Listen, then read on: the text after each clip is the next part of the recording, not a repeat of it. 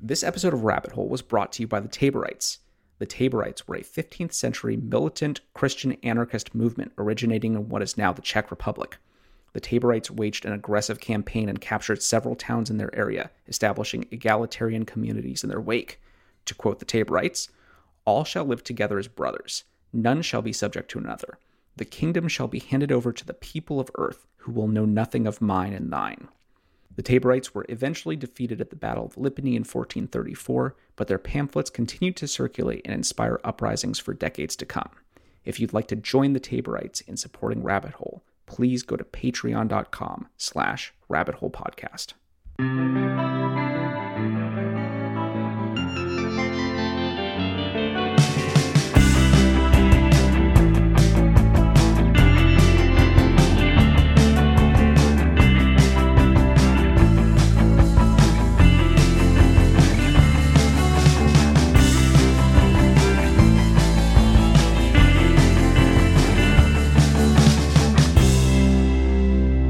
Everybody. Hello. Welcome to Rabbit Hole. This is Sparky Abraham here with my co host and good friend Pete Davis. Hello, Pete.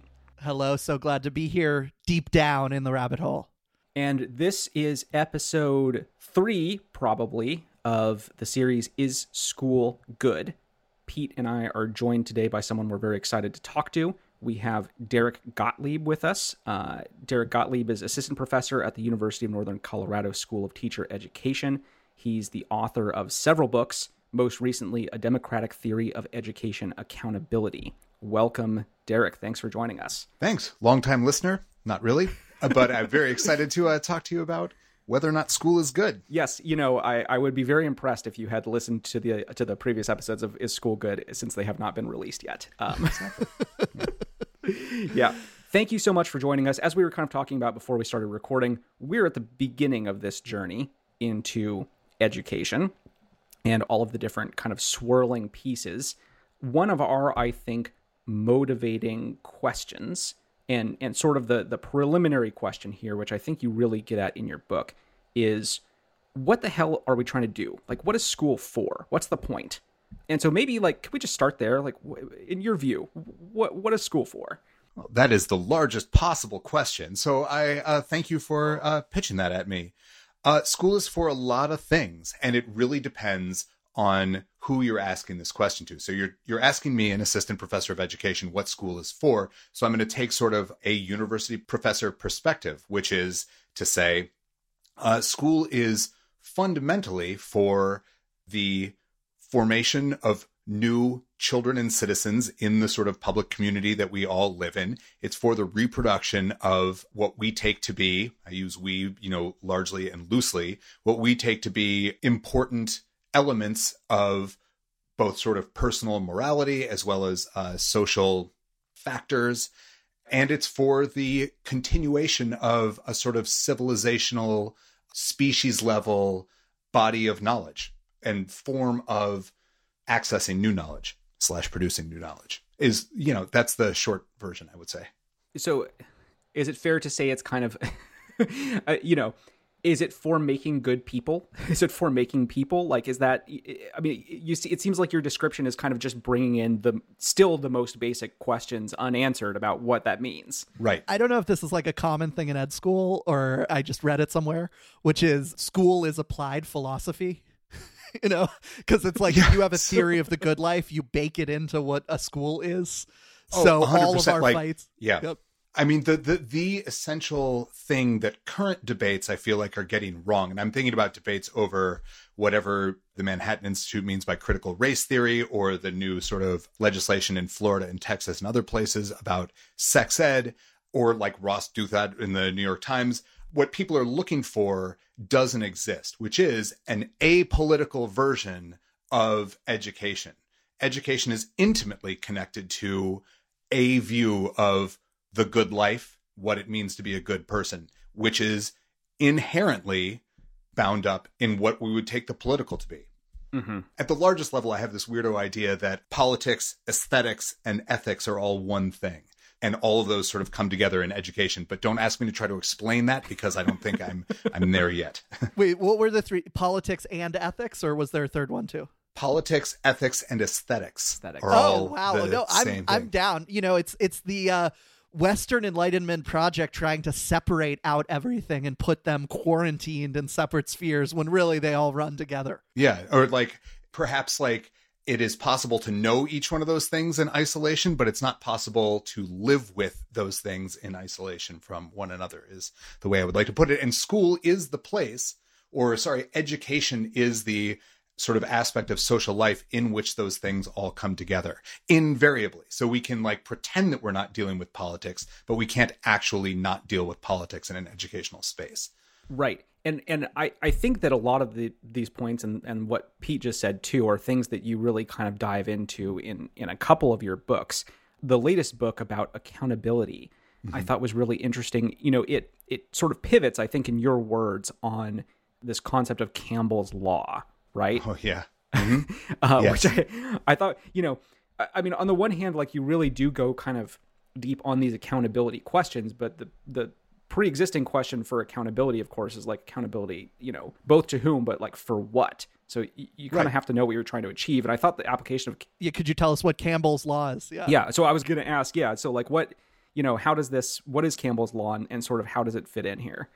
Yes. Campbell's Law uh, was formulated by Donald Campbell in 1975, an educational measurement guy at Michigan State University at the time. I'm not going to be able to remember or like to reconstruct his exact words, but it is essentially like the more a social or an indicator, a quantitative, an indicator of a social process counts for social decision making, the less trustworthy that indicator becomes. So in the world of education, there's been a lot of stuff, especially recently, about with test optional admissions policies in higher education and that kind of thing. Uh, there, which builds on like 20 years worth of teacher and parent and student dissatisfaction with the use of standardized testing for accountability purposes in education. The danger with all of that is that standard whatever we want to measure with a standardized test, with any test, is going to be a limited subset of the domain of interest. So if we want to measure reading, you know, we have to like figure out what reading is, design a test to measure it, but that test is going to be like 20% vocabulary and 35% whatever multiple choice reconstructions of like what this paragraph means, etc. But that's not everything that we mean by reading. And so if those assessments, the structure of that test uh, becomes sort of predictable and knowable, then it becomes possible to teach to it. And so at that point, the more sort of like teachers' jobs or schools remaining open come to depend on performing well on that kind of assessment, the more in- heavily incentivized teachers and schools are to tailor their instruction specifically to this content. These tests are valuable because they tell us something about the larger concept of reading that they're supposed to measure, but precisely because they count for so much, they in fact narrow the concept of reading that actually occurs or gets taught in school. And so Campbell's law talks is is really about, you know, if we want to make broad inferences about how well teachers are teaching, how well schools are serving the public, and if we want to define those in terms of these very, very narrow measures, then it becomes straightforwardly impossible to make good judgments on that basis.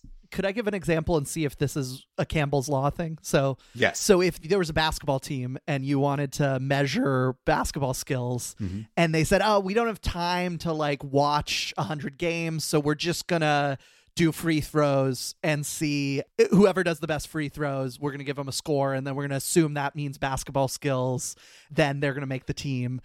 Everyone's going to just spend the summer practicing free throws and not dribbling and you know passing and you know uh, uh pick and rolls and the like.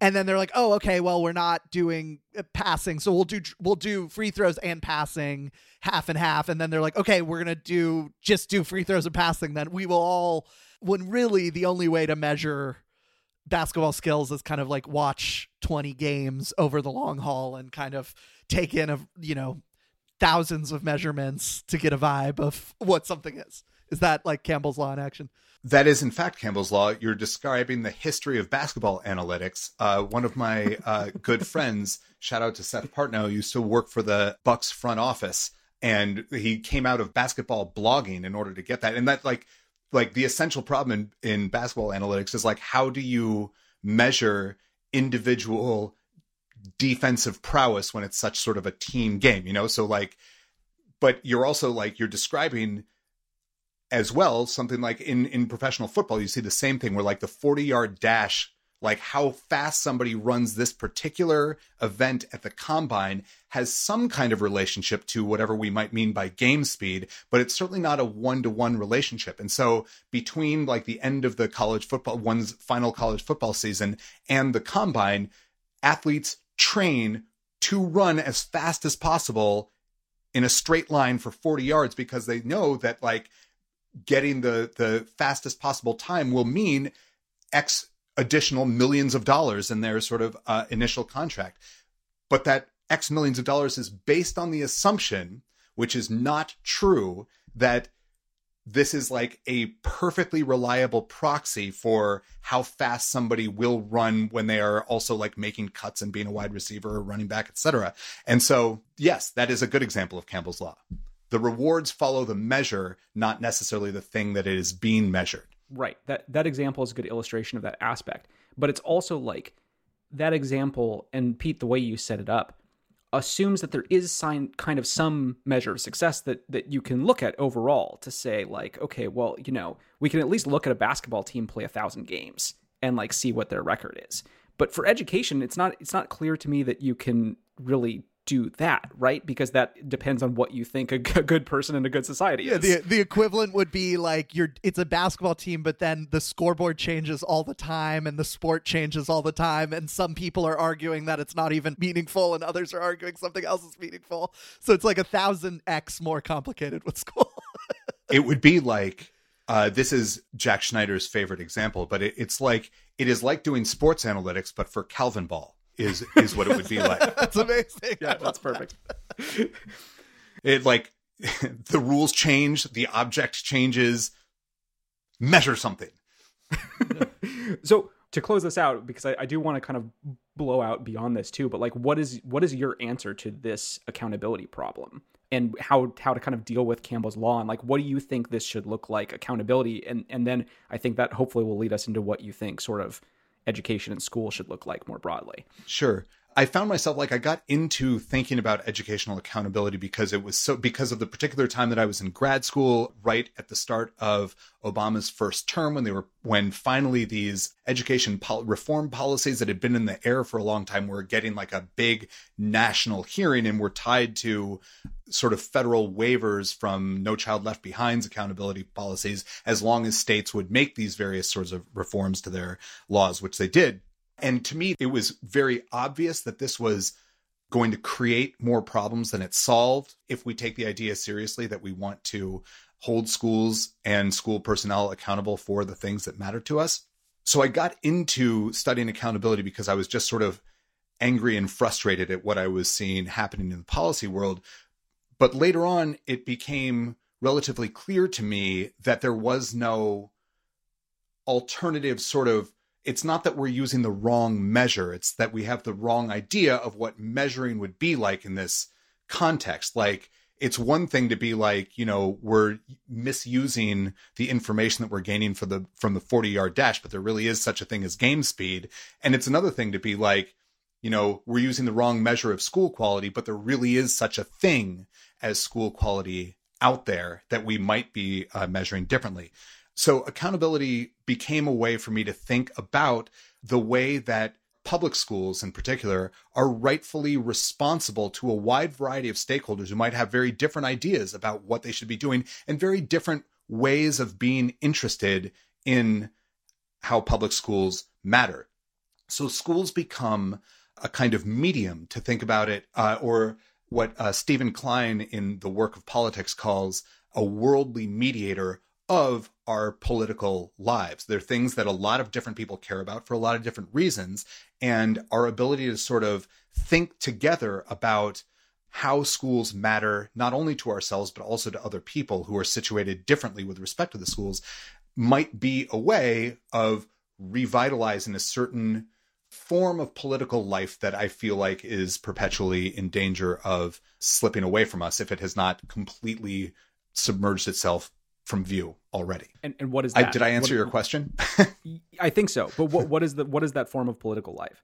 form of political life uh, that would take value pluralism seriously, but also sort of a commitment to uh, neighborliness, let's say, seriously as well. So it is a sort of anti neoliberal conception of the human that also has some sorts of uh, resonances with like Burkean conservatism, oddly, but also doesn't like take a like a super strong stance on which one of those things is right. It's just like it's sort of like the question of whether it is more correct to see myself as sort of an individual in the sense of being like a pre-political entity who needs to constantly connect myself with some community or as a product of a community within which I was born and raised and within which I live right now is a constantly open question that I that like sort of has to be settled. And if I if we settle on either one of those answers to the exclusion of the other, we're likely to go astray.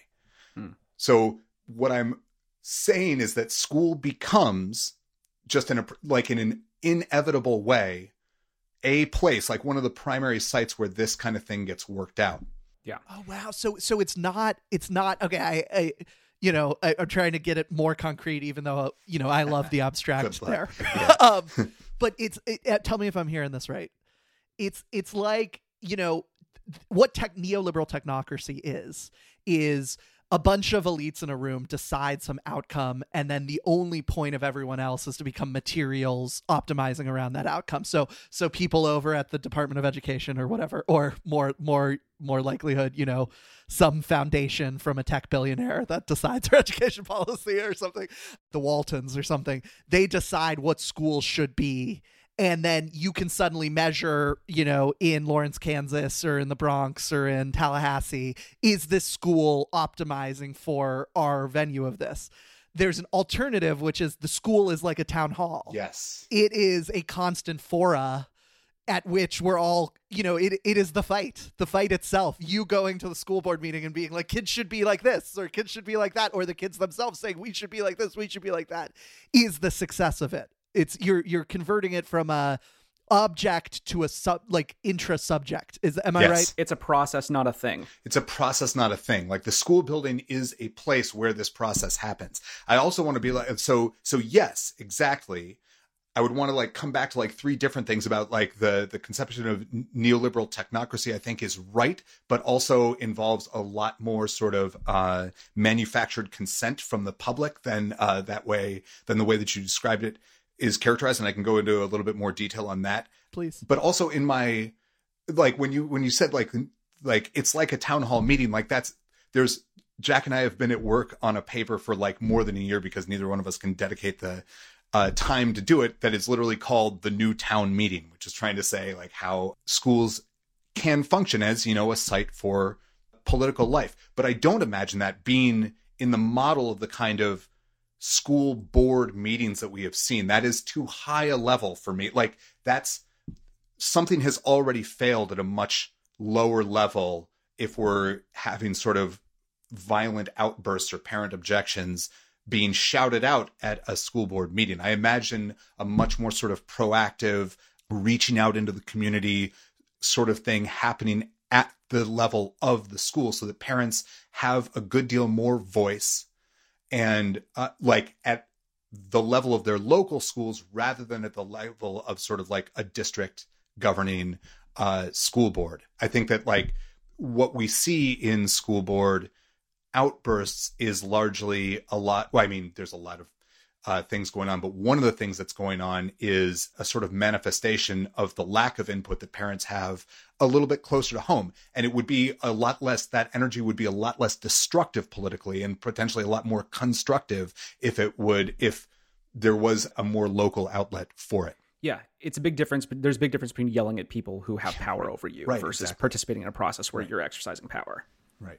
The neoliberal technocracy thing, if I can come back to that for like one uh, quick thing, if we're going down the rabbit hole, one of the ways that in education in particular, this sort of technocratic vision of how school accountability will work and what school is for is specifically tied to a vision of social justice that emerges from the civil rights movement in the 1960s, uh, and specifically from Lyndon Johnson's uh, To Fulfill These Rights graduation speech at Howard University in the uh, spring of 1965. This was only, I can't remember if it was a couple of months after or a couple of months before the first Elementary and Secondary Education Act was passed. That's like, that's the precursor of NCLB and ESSA and all the like big federal legislation that continues to govern education. This vision of social justice basically said that the main problem in education is the black white achievement gap that black people are doing poorly are being left behind in sort of the post World War II boom years, specifically because they lack the training and the skills. I'm using Johnson's words here when I say this to fully participate in the labor market. The reason that they uh, lack these tra- this training and skills is a holdover from the hundred year old or the hundred years in the rearview mirror evil of slavery and subjection and like present day prejudice.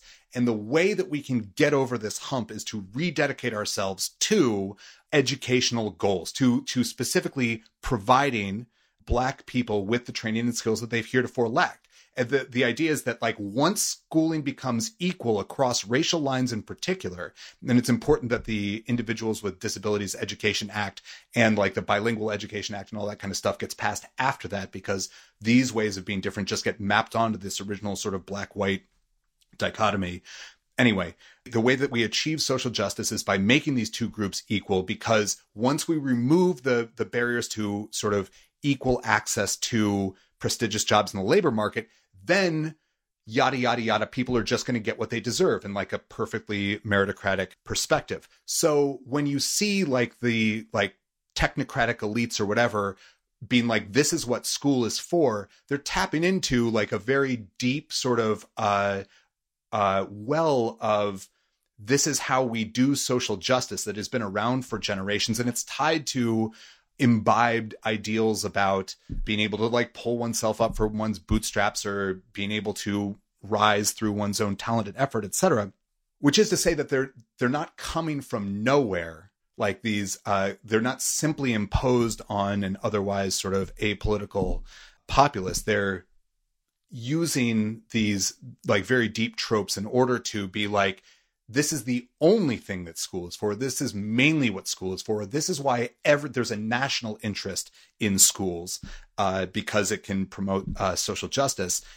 And then they're like, look, we know that we know that we can measure reading and math relatively well. That is relative to something like art, and we know how vital these are as necessary conditions for success in sort of an information age. So we're just going to be like once we can tell that schools or teachers are providing the same kind, the same level of education on these sort of narrow grounds to everyone, then we can be like, we now live in a fair society. And like, right. what you have is what you deserve. Right. And and just to kind of draw the link to one of my outside professional interests, just to note, right, this is 1965 Lyndon Johnson, which is also the same time as the Higher Education Act is passing, yep. creating the student loan student financing system, right? Yep.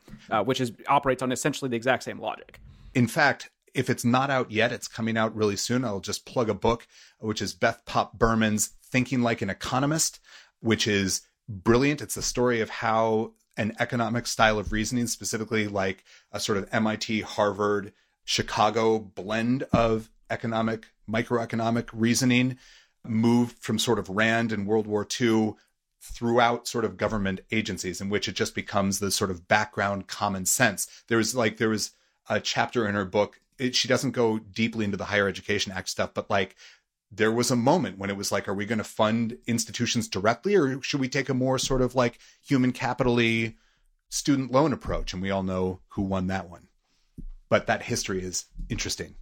Amen. You know, one metaphor I like using for the difference between like democracy and fairness is fairness is we're going to freeze the rules of the game and we're going to make sure that everyone has, you know, Obama used to say this line all the time everyone gets a fair shake, everyone has a fair shot, everyone plays by the same rules, which itself is an improvement over raw power aristocracy of the right. Like the right says we want to play by our own rules. We want it to be completely unfair. We want it to be a, you know, some some want it to be a white supremacist society. And so it is an improvement to go everyone plays by the same rules, everyone has a fair shake, everyone has a fair shot.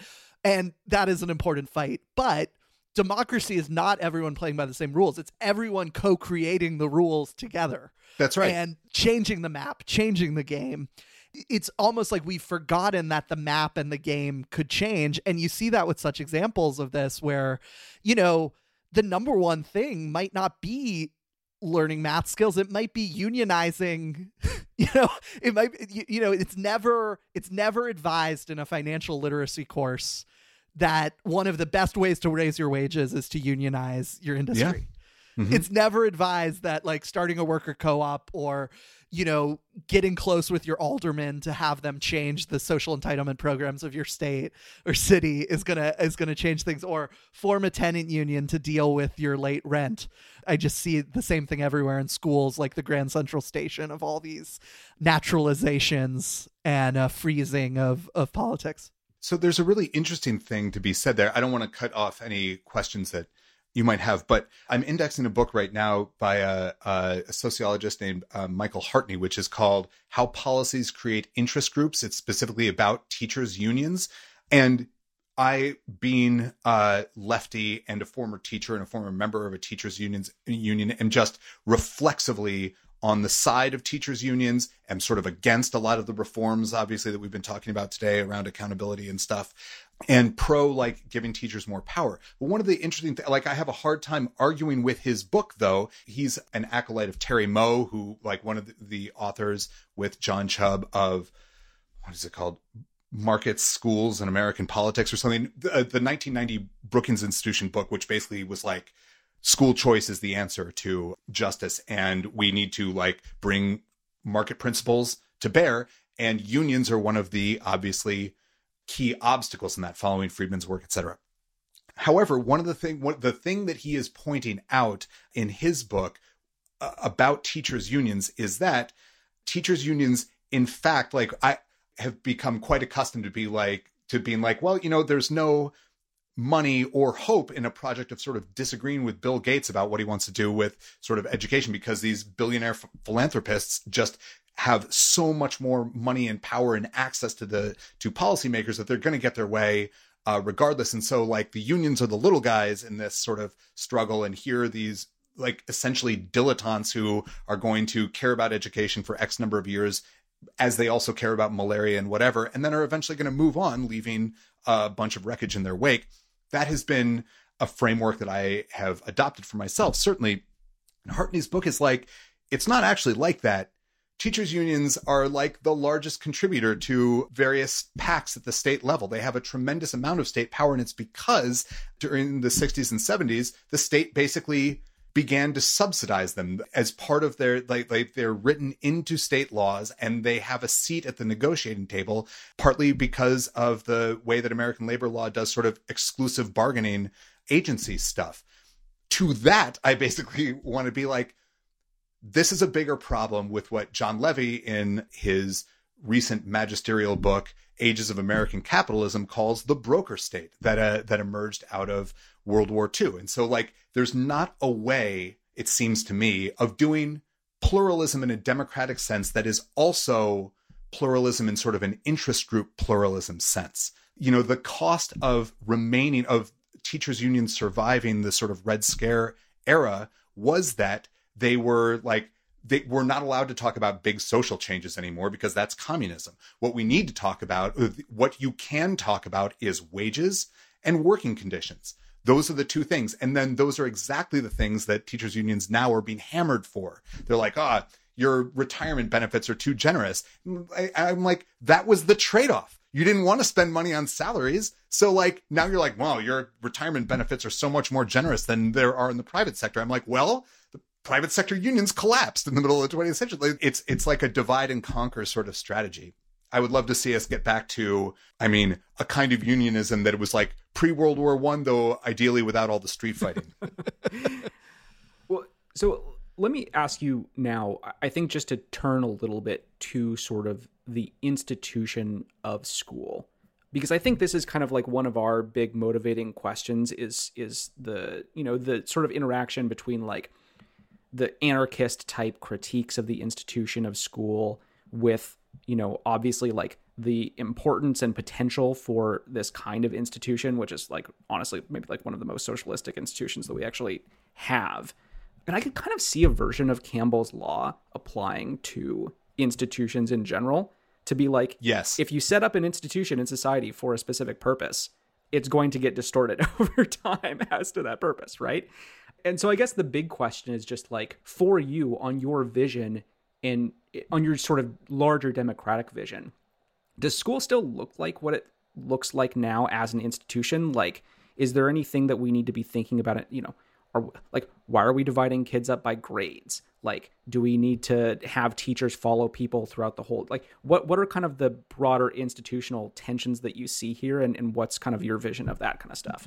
So i like i would love to credit myself with having more imagination than i do but the the way that i ima- that i'm imagining schooling changing in my own work largely retains a lot of those things that you're talking about grade levels individual class teachers or at least let's say i'm agnostic on that for the time being. I'm trying to imagine what else schooling can be in a society like ours that, let's say, changes as little as possible or that is able to sort of draw on the same sorts of ideological things that, you know, the whatever neoliberal elites are able to draw upon as well, but differently. So one of the things that we have to grapple with, and I say we like as education professors or people who spend a lot of time thinking about education and society in general, is that schools have never worked well for everyone ever that like the institution of public schooling no matter how romantic we want to be about like the benefits of the neighborhood school and whatever it has always failed like a not insignificant percentage of the people who sort of attend those institutions, whether it's from denying access as in sort of segregation or enslavement, or whether it's through straight up like cultural, like destructive cultural assimilation stuff, as in Indian residential schools, or whether it is simply like failing gifted and talented kids by sort of like artificially lowering the ceiling. These are all instances of institutional failure of one kind or another. And people have come at that from a couple of different perspectives. I'm thinking now about like the unschooling thing on the one hand and about like a sort of evangelical homeschooling movement on the other end of let's say sort of the white political extreme. But it's not just sort of a white phenomenon. You see like freedom schools emerging in amid the urban north throughout the 50s and 60s etc whatever. We don't have to get into the entire span. But like unschooling and evangelical homeschooling are just a handy pair because the same sorts of parental interest in the goods of the child are at issue there and they the same kind of distrust of the social institution that public schooling is is motivating them and the answers look remarkably the same or similar structurally even though they're absolutely different in in terms of content. That also isn't a direct answer to your question but i'm since i'm losing track of where i am going i'm going to just stop talking there's so much to talk about with schools. Yeah. Well, let me let me ask you kind of what I think Jack Schneider said when I asked him about unschooling, which was I th- I think that if if I hope I'm not mischaracterizing this, people can go back and and you know hit, hit me with it if I am, but I I think that basically what his answer on unschooling was was that unschooling basically like can work very well for kids with a lot of resources and with a lot of support and with you know like uh, resource rich environments. And there are certain populations who like can make that happen. But my sense of what his kind of larger point was like was like we just like we just can't do that for everybody because of an actual problem of scarcity and we kind of got into this very interesting question of like you know, this is part of what we're doing with multiple of our series is trying to figure out where scarcity actually is in society versus where scarcity is sort of imagined or used. Mm-hmm. And I think that his view was that there is actual scarcity in terms of educational resources and that actually if we want to do the most good with the resources that we have, we can't go full unschooling type situation, but maybe we can move towards something that looks more like kindergarten at at more levels, right? Something less structured but still institutional, like you know, you still have a place that you go, you still have classmates, but you don't have the sort of like, you know, extreme metrics that you're trying to hit and, and, and these kind of like very explicit goals or whatever. And I think that's pretty consistent with what you've said. But. I wonder if, if like you have some thoughts on that. Sure. I have two kinds of thoughts. So, like, the first thing is like, uh, there's a question of scale at work. The major idea of unschooling is that the child's interest dictates what happens and that like a parent or a teacher or like an instructional whatever is mainly there as a facilitator to have interesting conversations with or to transport the child into whatever nature we you know there's a long lineage going back to Rousseau there's something interesting to be said about the fact that unschooling always becomes popular at moments of intense social polarization, thinking about uh, Rousseau's uh, Emile, but we don't need to go down that particular aspect of the rabbit hole. And on the other hand, in the early 20th century, you had a sort of more industrial model of public schooling called the Lancaster method, which was essentially the idea that like you'd have a teacher and that teacher would teach a hundred students or something like that is what like you would want. But like they'd identify the 10 brightest and really the teacher would directly teach this lesson to the 10 of them and then these 10 blah blah blah. Blah and so that way you get to everybody. But that was unsatisfactory. And it turns out that like the sense of what a class size should be like across like the kindergarten to 12th grade is plastic to an extent but not infinitely so. And so like there is sort of like a happy medium somewhere around the idea of like more than one and less than a hundred would be uh, sort of an ideal like population of a given class. So this is a long way into the idea that I don't think anybody is proposing unschooling as like here is what education just should be like, simply because the scale on which it happens is really it's not even one to one like one adult to one child. It's more like six to one or something if once you like get into like oh the child can go approach the astrophysicist to learn about you know that kind of thing. And the amount of uncertainty that's involved and somebody's got to be overseeing that whoever the adult is who is protecting the child from the world so that the child can you know fulfill their interests in the like classical sort of negative education sense cannot be doing anything else like it's too time intensive and labor intensive to do that kind of thing. So you can't do that and have a job. And so the idea that like there like this would exist for every individual child is that's where I think the scarcity issue comes in. It's not even like society couldn't provide the resources. It would be like we'd have to have an entirely different view of like there's no way to do that within the society that we currently have or can even sort of imagine. Like, I'm trying to imagine like what it would be like for the labor force to just be cut in half and then be like, what would we prioritize in terms of producing whatever? And like, so there's, so there's that issue. I, I guess I'll stop there. So like to sort of sum up what I'm trying to say is that unschooling works precisely because it's an exceptional thing that people do and they can do that because they have the resources. But if we were to sort of adopt this like 1965 vision of social justice there is no sense in which unschooling is the answer for sort of like righting historical wrongs or undoing the damage from bad history. Like that is right. not possible I think. And, and, nor again do I think that anybody is seriously proposing that. Unschooling strikes me as one of the kinds of educational innovations that people get very excited about because it works for them or because the the institution of public schooling has failed them so badly in particular ways in a way that unschooling sort of doesn't that it's very possible to become sort of an evangelist for this like this is good for everybody but the harms that the institution of public schooling are doing are not as great for everybody and the benefits to be gained from unschooling are not the same for everybody nor does everybody have you know the resources to do it. I want to ask a bit about the burkean elements of ed theory you know as the resident left burkean here okay which is nice you know, and this is connected to the last statement because you know you're talking about resources, which is an interesting thing that this schools are also like a place where social resources are distributed, like lunch, yeah. for example, mm-hmm. and yes. a caring adult and social capital and all these things. Mm-hmm. And you know, as the Burkean look at at this institution, you know, it starts with this original purpose, like I want to transmit skills and information to a set of students in this local area the institution has rolled around through history and gathered so many purposes, almost innumerable purposes. Yeah, right. Just to list them off, Mhm. it's it's like it's a place where you learn how to date. It's a place where you design your locker. You know, who knows if that's an important part of school? It's a place Mm-hmm. Right. where you learn how to have positive and negative relate. You learn about all these different types of adults. That was one funny thing about school. It's like, oh, that's the type of adult not to trust. That's the type Mm-hmm. Yeah, of adult right. to trust. Yeah. It's a place where you join sports teams. It's a place where you learn music. It's a place where you uh, learn about waking up every day. Who knows if that's the most important part? You have to wake up and go somewhere every day. Maybe that's half of what school does for you. And we have this hubris. It's very, uh, you know, Burke would say, you know, the centralize, you know, Burke and his his like would say the centralizing liberals, liberal progressives saying that they can identify what the purpose of this is and measure it.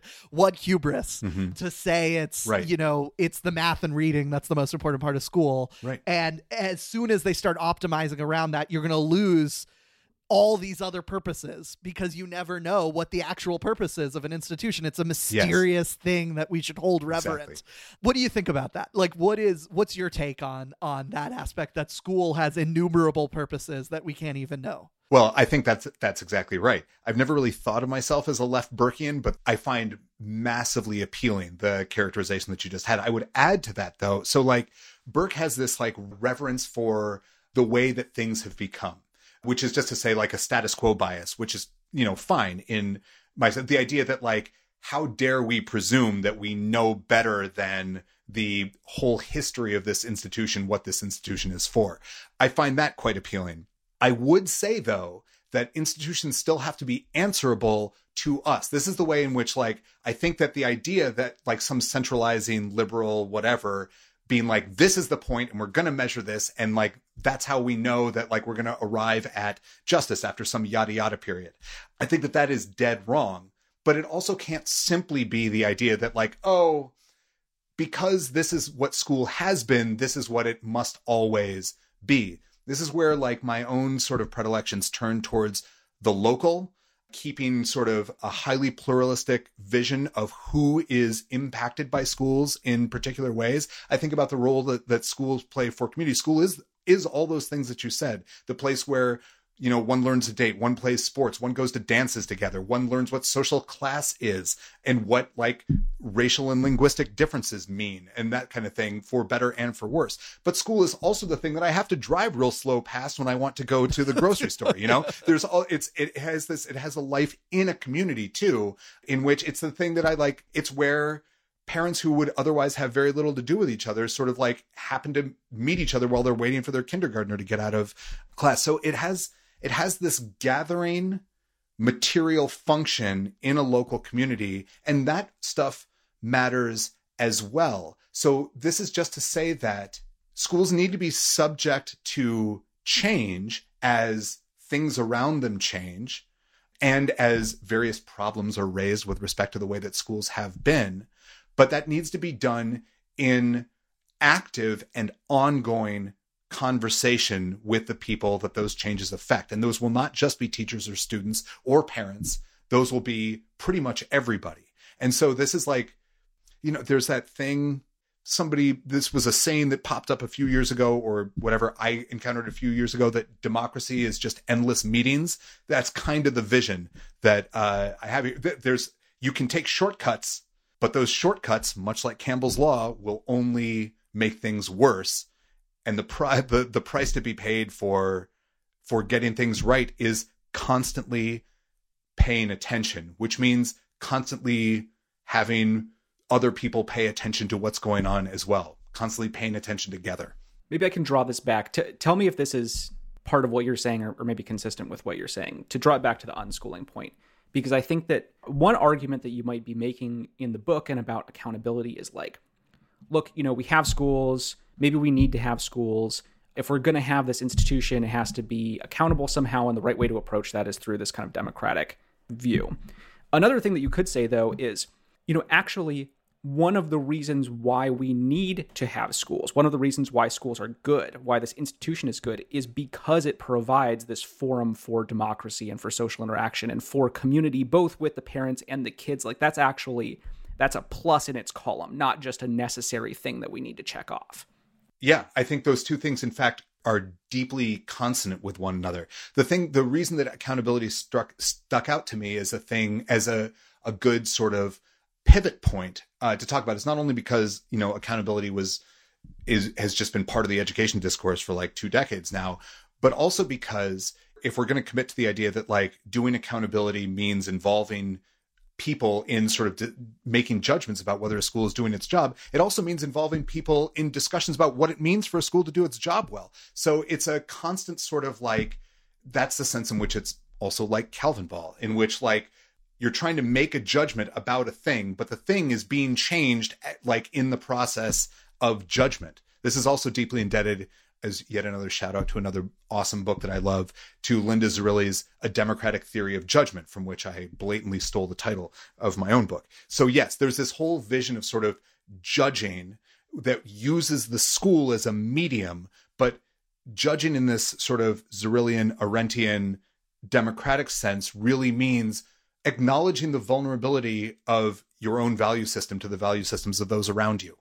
Nobody has the right to sort of impose a value system on you, but you're also can't be made immune from it and or like disown the fact that you still have to live in a community with somebody whose values might be different than yours and you have to be in constant sort of contact with them conversationally about what matters to us as an us not just what matters to me or what matters to you I got off the rails there a little bit at the end. That was great. I was just gonna say, just just to tie that up, it's you know, it's just very resonant that I do think it's a real. I think we underestimate uh, shortcuts and inertia as the cause of politics.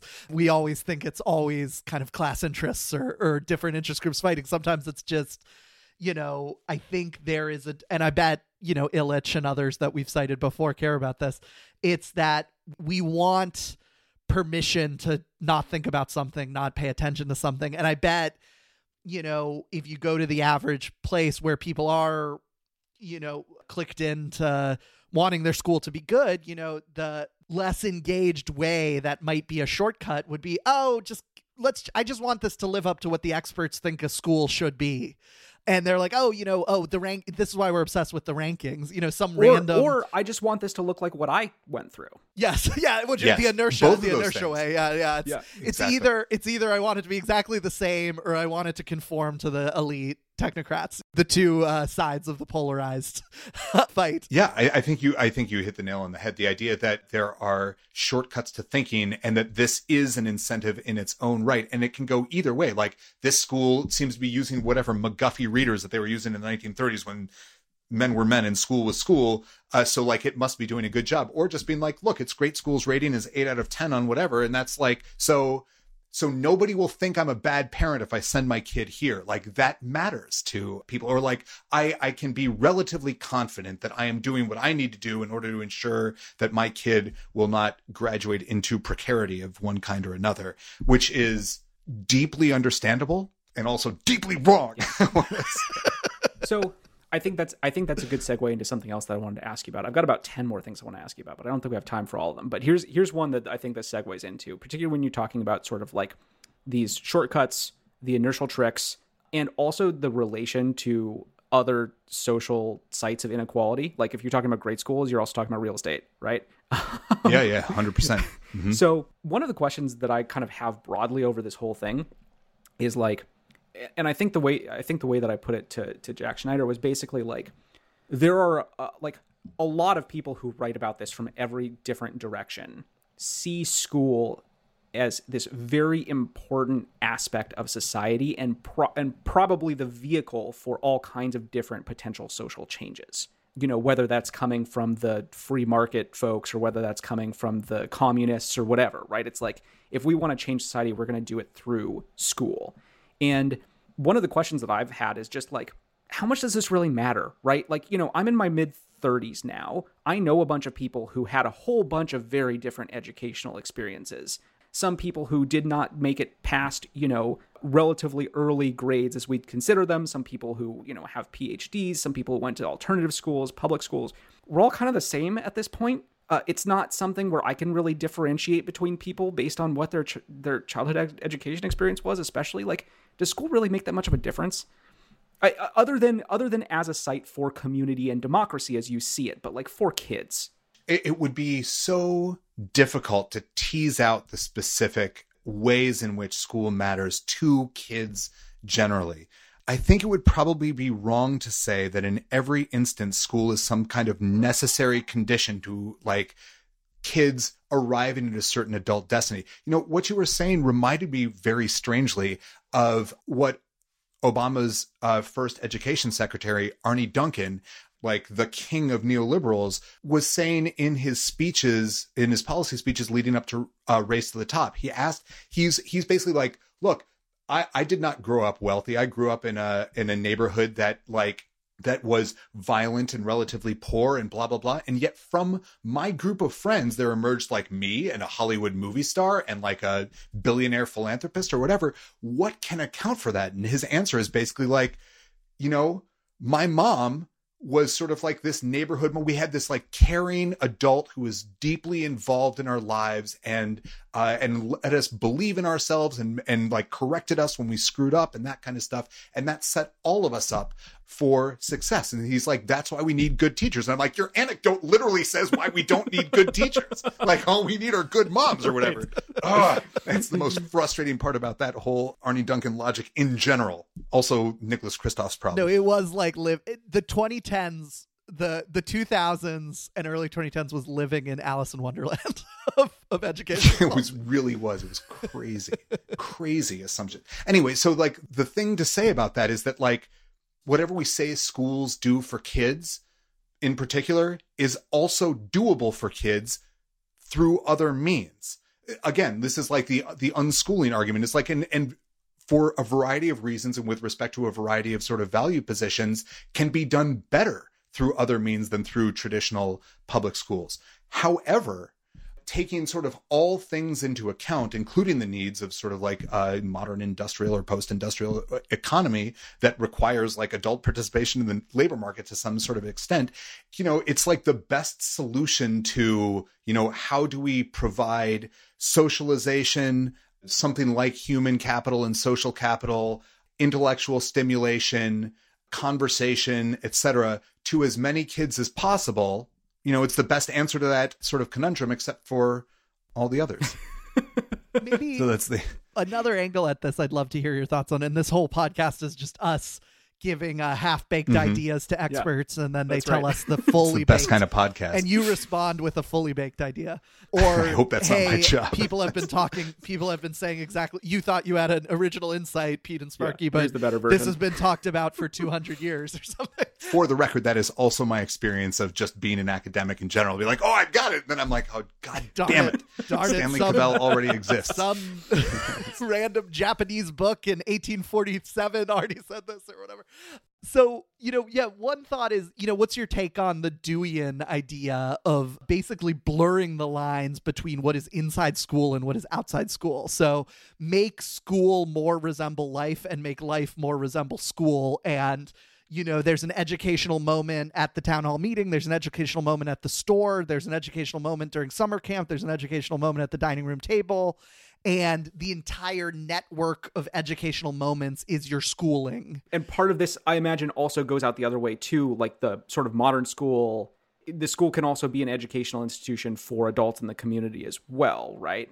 Yes. So that is that is an enormous question. So I'm a philosopher of education, technically, which means that I have to have a take on John Dewey uh, in particular, okay. and like a relatively robust take. I'm just going to situate myself within the world of educational, uh, within the philosophy of education, which is that like I'm less pro John Dewey than many others, but not for any anything having to do with your exact question. I think that the thing that Dewey gets really right is more or less in the description that you have that there isn't. It's like so.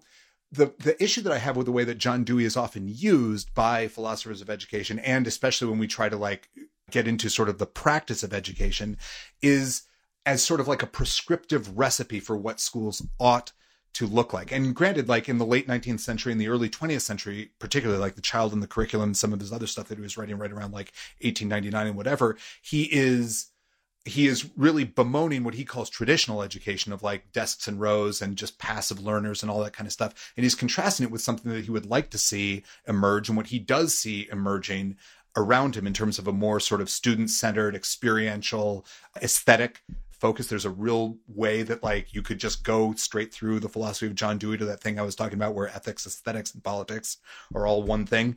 Not that I want to travel down that road, but I find Dewey to be at his best, or I find Dewey to be at his most readable, which is kind of saying a lot. Worst prose in American history. oh my god.